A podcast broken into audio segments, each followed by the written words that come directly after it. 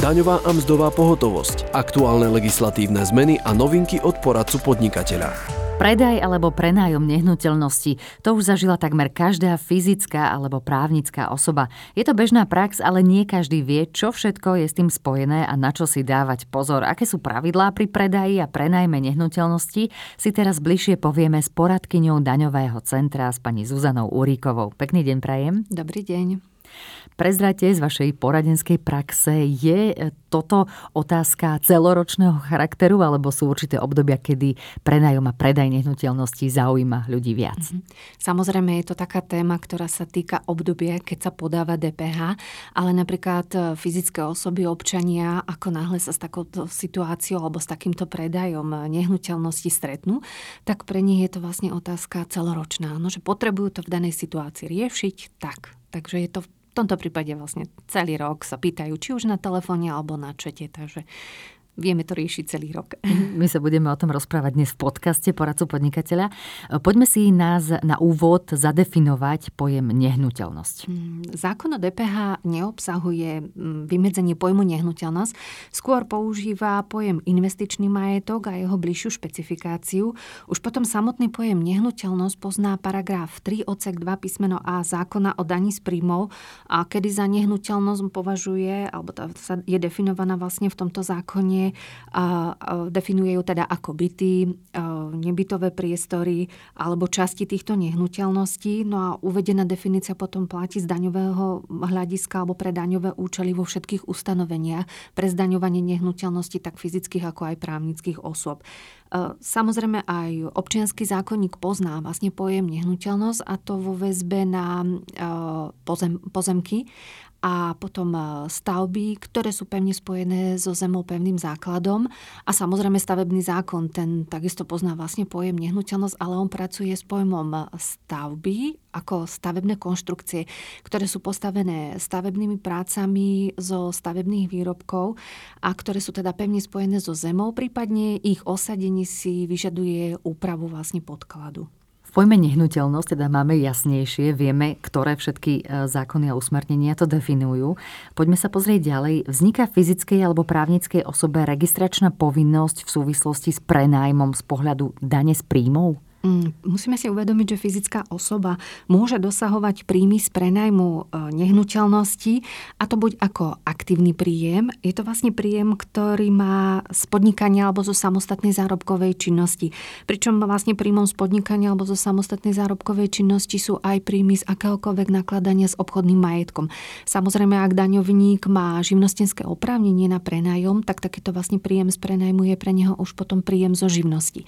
A môže byť ešte druhý prípad, kedy sú to pasívne príjmy a to sú vlastne príjmy podľa paragrafu 6 odsek 3 zákona o daní z príjmov, kedy hovoríme vlastne o súkromnej osobe, ktorá teda prenajíma, mm, alebo teda nevykonáva, alebo nejedná sa o podnikateľskú činnosť, tak by som upresnila, ale je to vlastne príjem z prenajmu nehnuteľnosti, vrátania ale príjmov z hnutelného alebo z prenajmu hnutelných vecí, ktoré sú prenajímané ako príslušenstvo k tej danej nehnuteľnosti.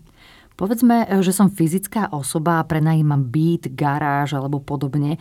Musím sa teda pri týchto pasívnych príjmoch registrovať? Mm, ako, ak teda fyzická osoba prenajíma na území teda Slovenskej republiky nehnuteľnosť, e, prípadne jej čas, samozrejme okrem pozemku, a nie je registrovaná na miestne príslušnom daňovom úrade z titulu vykonávania napríklad podnikateľskej činnosti alebo inej samostatnej zárobkovej činnosti, tak vzniká fyzickej osobe povinnosť registrovať sa a to v lehote do konca kalendárneho mesiaca nasledujúceho po mesiaci, kedy prenajmem teda nehnuteľnosť na území Slovenskej republiky.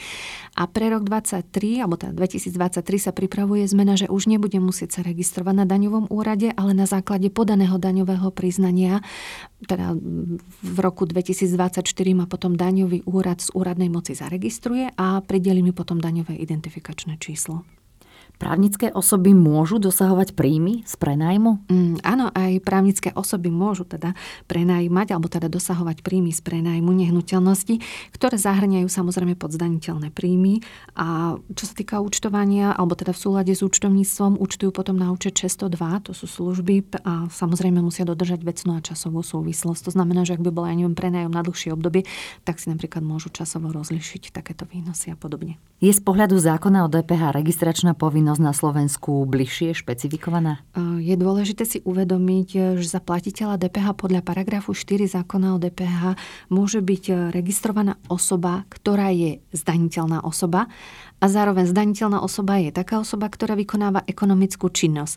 A tou ekonomickou činnosťou môžu byť napríklad činnosť výrobcov, obchodníkov alebo dodávateľov služieb, definované tam ešte vrátanie ťažobnej, stavebnej alebo polnohospodárskej činnosti, činnosť vykonávaná ako slobodné povolanie podľa osobitných predpisov, napríklad sú to činnosti znalcov, daňových poradcov, tlmočníkov, advokátov, súdnych exekútorov, aj notárov, súkromných veterinárnych lekárov a iných slobodných povolaní.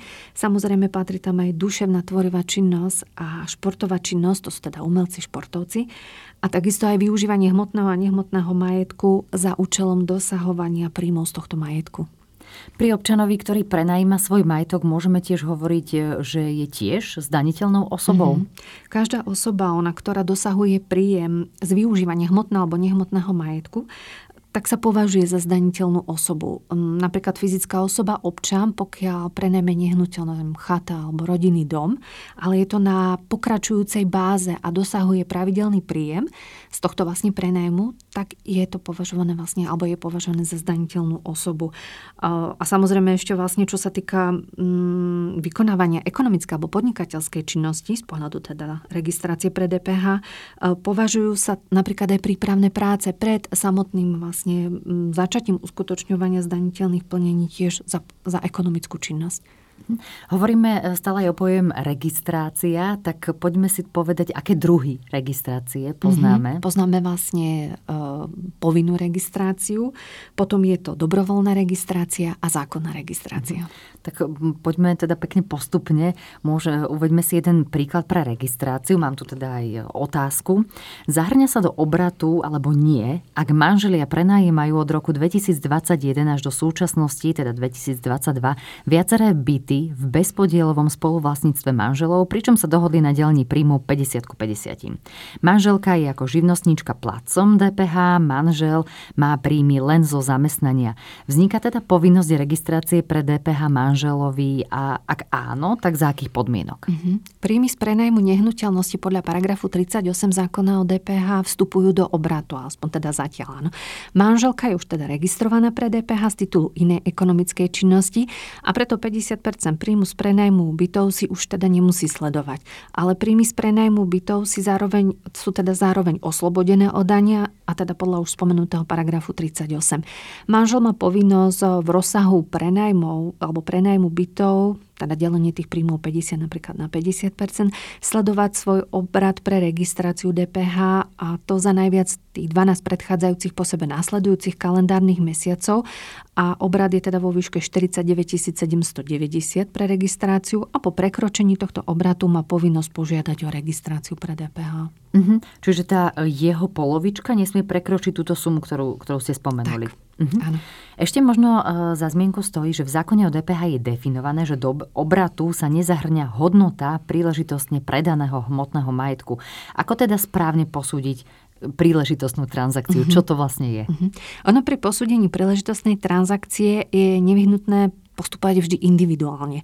Lebo podmienky nemusia platiť súčasne, ale samozrejme ten pojem príležitostná transakcia odporúčam posudzovať možno podľa týchto podmienok. A to napríklad, že nemajú charakter základnej, respektíve hlavnej činnosti platiteľa dane. Netvoria značnú časť obratu z celkového obratu platiteľa. Dane, platiteľ dane ich napríklad nevykonáva opakovanie. Samozrejme uvedené neznamená, že ich nie je možné vykonávať viackrát aj v posudzovanom uh-huh. období. A pri ktorých platiteľ napríklad dane nemá opakujúce sa náklady a prípadne ešte možno súvisiace náklady netvoria značnú časť celkových nákladov. Už teda poznáme registráciu pre DPH pre, pri prenajme. Ako bude potom platiteľ dane postupovať v prípade dodania nehnuteľnosti? Uh-huh. Vychádza sa z paragrafu 38 zákona o DPH, ktorý upravuje uplatňovanie teda režimu DPH pri dodaní mm, stavby alebo jej časti, vrátanie bytov, apartmánov alebo nebytových priestorov, pri dodaní pozemku vrátanie stavebného pozemku alebo pri najmä a podnajme nehnuteľnosti alebo ich časti, vrátanie bytov, ako som spomenula, apartmánov, nebytových jednotlivých priestorov. Preto je potrebné mm, definovať tieto jednotlivé pojmy pre účely uplatnenia podľa zákona o DPH. Napríklad pri dodaní sa uplatní oslobodenie od dane, ak je dodanie stavby alebo jej časti stavby vrátanie stavebného pozemku, na ktorom teda stavba stojí uskutočnené, a to po 5 rokoch od dňa. Zákon o DPH tam má potom bližšiu špecifikáciu, a to od dňa kolaudácie stavby, ktorou sa povolilo prvé užívanie stavby na určený účel, alebo po 5 rokoch od dňa začatia prvého užívania tejto stavby, a to podľa toho teda, čo nastane skôr. Mm-hmm. Potom je tam definované, že po 5 rokoch od dňa kolaudácie, ktorou sa povolila zmena účelu užívania stavby, ono potom v zákone je to bližšie definované, ku ktorej došlo v dôsledku vykonaných stavebných prác, ak náklady na tieto stavebné práce sú vo výške najmenej 40 z hodnoty stavby pred začatím stavebných prác ešte tam je potom definované v zákone, že hodnotou stavby pred začatím stavebných prác sa na účely tohto odseku rozumie hodnota, ktorá nie je nižšia ako cena porovnateľnej stavby na voľnom trhu v čase pred začatím stavebných prác. Takže už ten zákon v tom paragrafe 38 to má bližšie špecifikované. A ešte je tam definovaná jedna možnosť, to je teda zase dodanie uskutočnené, uskutočnené po 5 rokoch od dňa a je tam definované kolaudácie, ktorou sa povolilo užívanie stavby po vykonaní stavebných prác a zase je tam definované, že v dôsledku ktorých došlo k podstatnej zmene podmienok doterajšieho užívania stavby a tou podstatnou zmenou podmienok doterajšieho užívania stavby sa ro- rozumie vlastne vynaloženie, mm, vynaloženie nákladov na stavebné práce vo výške najmenej 40% z hodnoty stavby pred začatím stavebných prác. Kedy pri prestavbe začne teda plynúť 5-ročné obdobie pri dodaní stavby? Mm-hmm. Musia byť splnené súčasne podmienky a to, že ide o stavebné práce, ktoré si vyžadovali stavebné povolenie a následne teda kolaudáciu stavby. Výsledkom vykonaných stavebných prác je podstatná zmena podmienok užívania stavby a náklady na stavebné práce boli vo výške 40% a viac z hodnoty stavby pred začatím stavebných prác. Poďme si uvieť príklad na predaj nehnuteľnosti. Je tu teda e, konkrétny príklad z praxe. Platiteľ dane spoločnosť povedzme X, vlastní nehnuteľnosť vrátane pozemku pod budovou, napríklad výrobná hala pre automobilový priemysel, ktorú nadobudol v roku 2016 a ktorá bola skolaudovaná 15. júna 2016. V čase obstarania si uplatnil odpočítanie dane 20 tisíc eur. Platiteľ dane ide predávať výrobnú halu inému platiteľovi dane Y dňa 15. decembra 2022. Predaj po viac ako 5 rokov od kolaudácie. Ako bude postupovať platiteľ dane X? Má dve možnosti. Prvá možnosť je, že predaj budovy s oslobodením od DPH, to je oslobodenie vlastne po 5 rokoch od kolaudácie, čo nám to teda splnené máme, je to teda už po 15. júni 2022, a postupovať vlastne bude podľa paragrafu 38 odsek 1 písmeno a zákona o DPH. Následne ale platiteľ dane povinný postupovať podľa paragrafu 54 v zákone o DPH a upraviť odpočítanú daň, pretože pri nadobudnutí vlastne tejto budovy uplatnil odpočítanie dane. Obdobie na úpravu, na úpravu odpočítanej dane v tomto prípade je 20 rokov a predávajúci na vystavenej faktúre pre kupujúceho uvedie slovnú informáciu dodanie je oslobodené od dane. Môže uvieť samozrejme aj paragraf napríklad 38 odsek 1 písmeno A zákona o DPH. Alebo potom môže využiť druhú možnosť a to by bol predaj budovy s právom voľby na zdanenie, čo by bol teda paragraf 69 odsek 12 písmeno C. A tam povinnosť platiť daň vzniká kupujúcemu platiteľovi dane, v našom prípade teda Y, a predávajúci na vystavenej faktúre pre kupujúce uvedie slovnú informáciu prenesenie daňovej povinnosti. Dodanie nehnuteľnosti sa považuje za zdanené v tomto prípade a už postup podľa paragrafu 54, čo sa týka zmeny účely, účelu použitia, sa už neuplatní. A uvedený režim je možné teda uplatniť samozrejme splnením podmienok, že je to medzi dvoma platiteľmi DPH. Ako by to bolo v prípade predaja bytu, ktorý by bol starší ako 5 rokov? Povedzme si aj konkrétny príklad. Pred desiatimi rokmi sa kúpil byt, pri jeho nákupe si spoločnosť odpočítala na vstupe DPH. Byt sme prenajímali inej firme, ktorej sme nájom fakturovali s daňou. V decembri 2022 by sme chceli predať tento byt inej spoločnosti, taktiež platiteľovi DPH. Byt má 10 rokov od kolaudácie, ktorá bola pred 1. januárom 2019 môžeme predať byt v režime s prenosom daňovej povinnosti na kupujúceho? Mm, na predaj bytov po 5 rokoch od kolaudácie musí ale platiteľ dane uplatniť povinné oslobodenie od DPH. E, predaj po, ak sa jedná samozrejme, že predaj po 1. januári 2019. No, platiteľ sa po 1. januári 2019 už nemôže rozhodnúť pre zdanenie predaja, pretože ide o nehnuteľnosť, ktorá je určená na bývanie. Ono zároveň musí vrátiť aj vstupnú DPH, ak si uplatnil odpočet dane v čase obstarania alebo ak vykonal nejaké rekonštrukčné práce a postupuje potom podľa paragrafu 54, už sme si ho spomínali, kde sa sleduje obdobie a to je 20 rokov. Poďme sa pozrieť na daňový režim na dodanie apartmánu v bytovom dome alebo v apartmánovom dome. Keď už sme pri týchto dvoch pojmoch, tak e, ako sa môžeme zorientovať, kde nájdeme nejakú definíciu, že aký je rozdiel, e, možno teda aj vizuálne, stavebne a funkčne v mhm. týchto dvoch pojmoch, teda bytový dom a apartmánový dom? Na prvé počutie sa to zdá, že je to rovnaké, ale samozrejme je to vlastne vyšpecifikované a konkrétne potom je to definované v paragrafe 5, odsek 8 a je to vyhlášené vyhláška číslo 277 lomené 2008. Tu je to konkrétne potom rozdelené alebo zadefinované už bližšie. Uh-huh.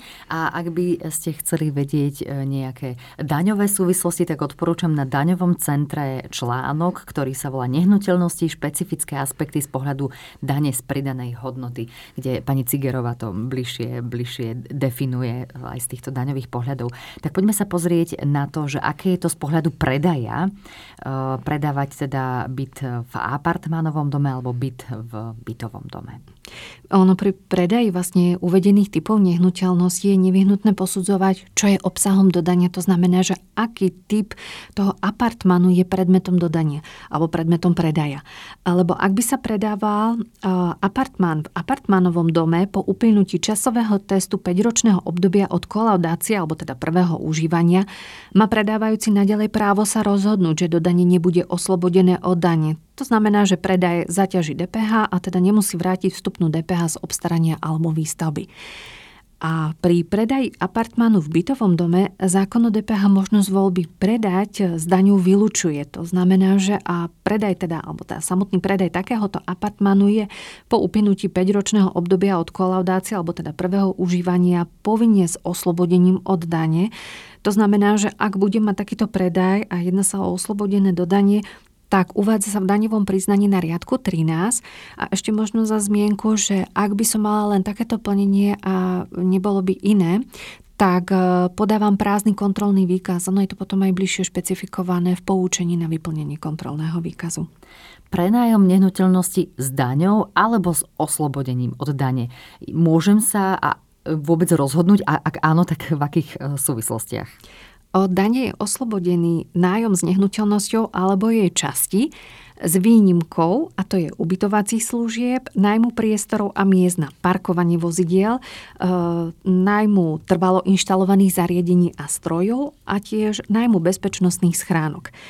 To znamená, že platiteľ, ktorý prenajíma nehnuteľnosť alebo jej čas zdaniteľnej osobe, sa môže rozhodnúť, že nájom nebude oslobodený od dane, ale je tam uvedené v zákone okrem bytu, rodinného domu a nájmu apartmanu v bytovom dome alebo ich časti.